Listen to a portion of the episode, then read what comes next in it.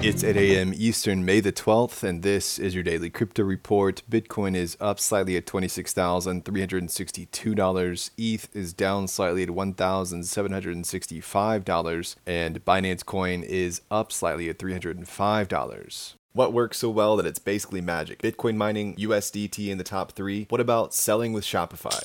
Shopify is the global commerce platform that helps you sell at every stage of your business. From launching your online shop to did we just hit a million orders? Shopify is there to help you grow. From their all in one e commerce platform to their in person point of sale system. Wherever and whatever you're selling, turn browsers into buyers with the internet's best converting checkout, up to 36% better compared to other leading commerce platforms. Sell more with less effort thanks to their new AI solution, Shopify Magic. My favorite thing about Shopify is no matter how much you want to grow, they have the solutions you need to take control and level up your business business. Shopify powers 10% of all e commerce in the US and millions of other entrepreneurs across 175 countries. Plus, Shopify's award winning help is there to support you every step of the way. Businesses that grow, grow with Shopify. Sign up for a $1 per month trial period at shopify.com slash DCR, all lowercase. Go to shopify.com slash DCR to grow your business, no matter what stage you're at. Shopify.com slash DCR.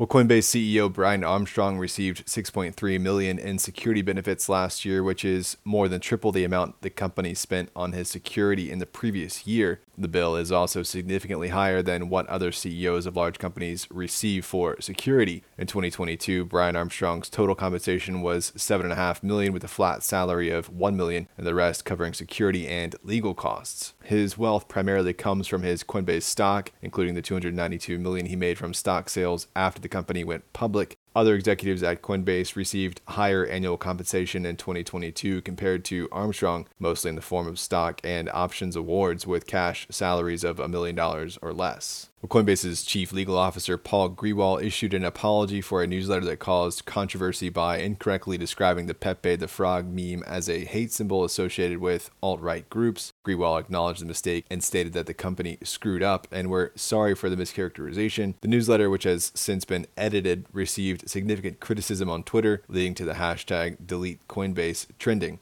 Following the incident, the Pepe token, which is based on the Pepe the Frog meme, experienced a 15% decline in value. Coinbase's own coin stock also saw a 2% decrease as part of a broader crypto market sell off. Well, Binance US, the American arm of cryptocurrency exchange Binance, is exploring options to decrease the ownership stake of its founder and chairman CZ, according to a report from the information. CZ has been seeking to reduce his shares since last summer, prior to Binance facing a lawsuit from the US CFTC. The discussions within Binance US aim to improve the company's standing with US regulatory authorities. While CZ is a Canadian citizen, his current place of residence is undisclosed.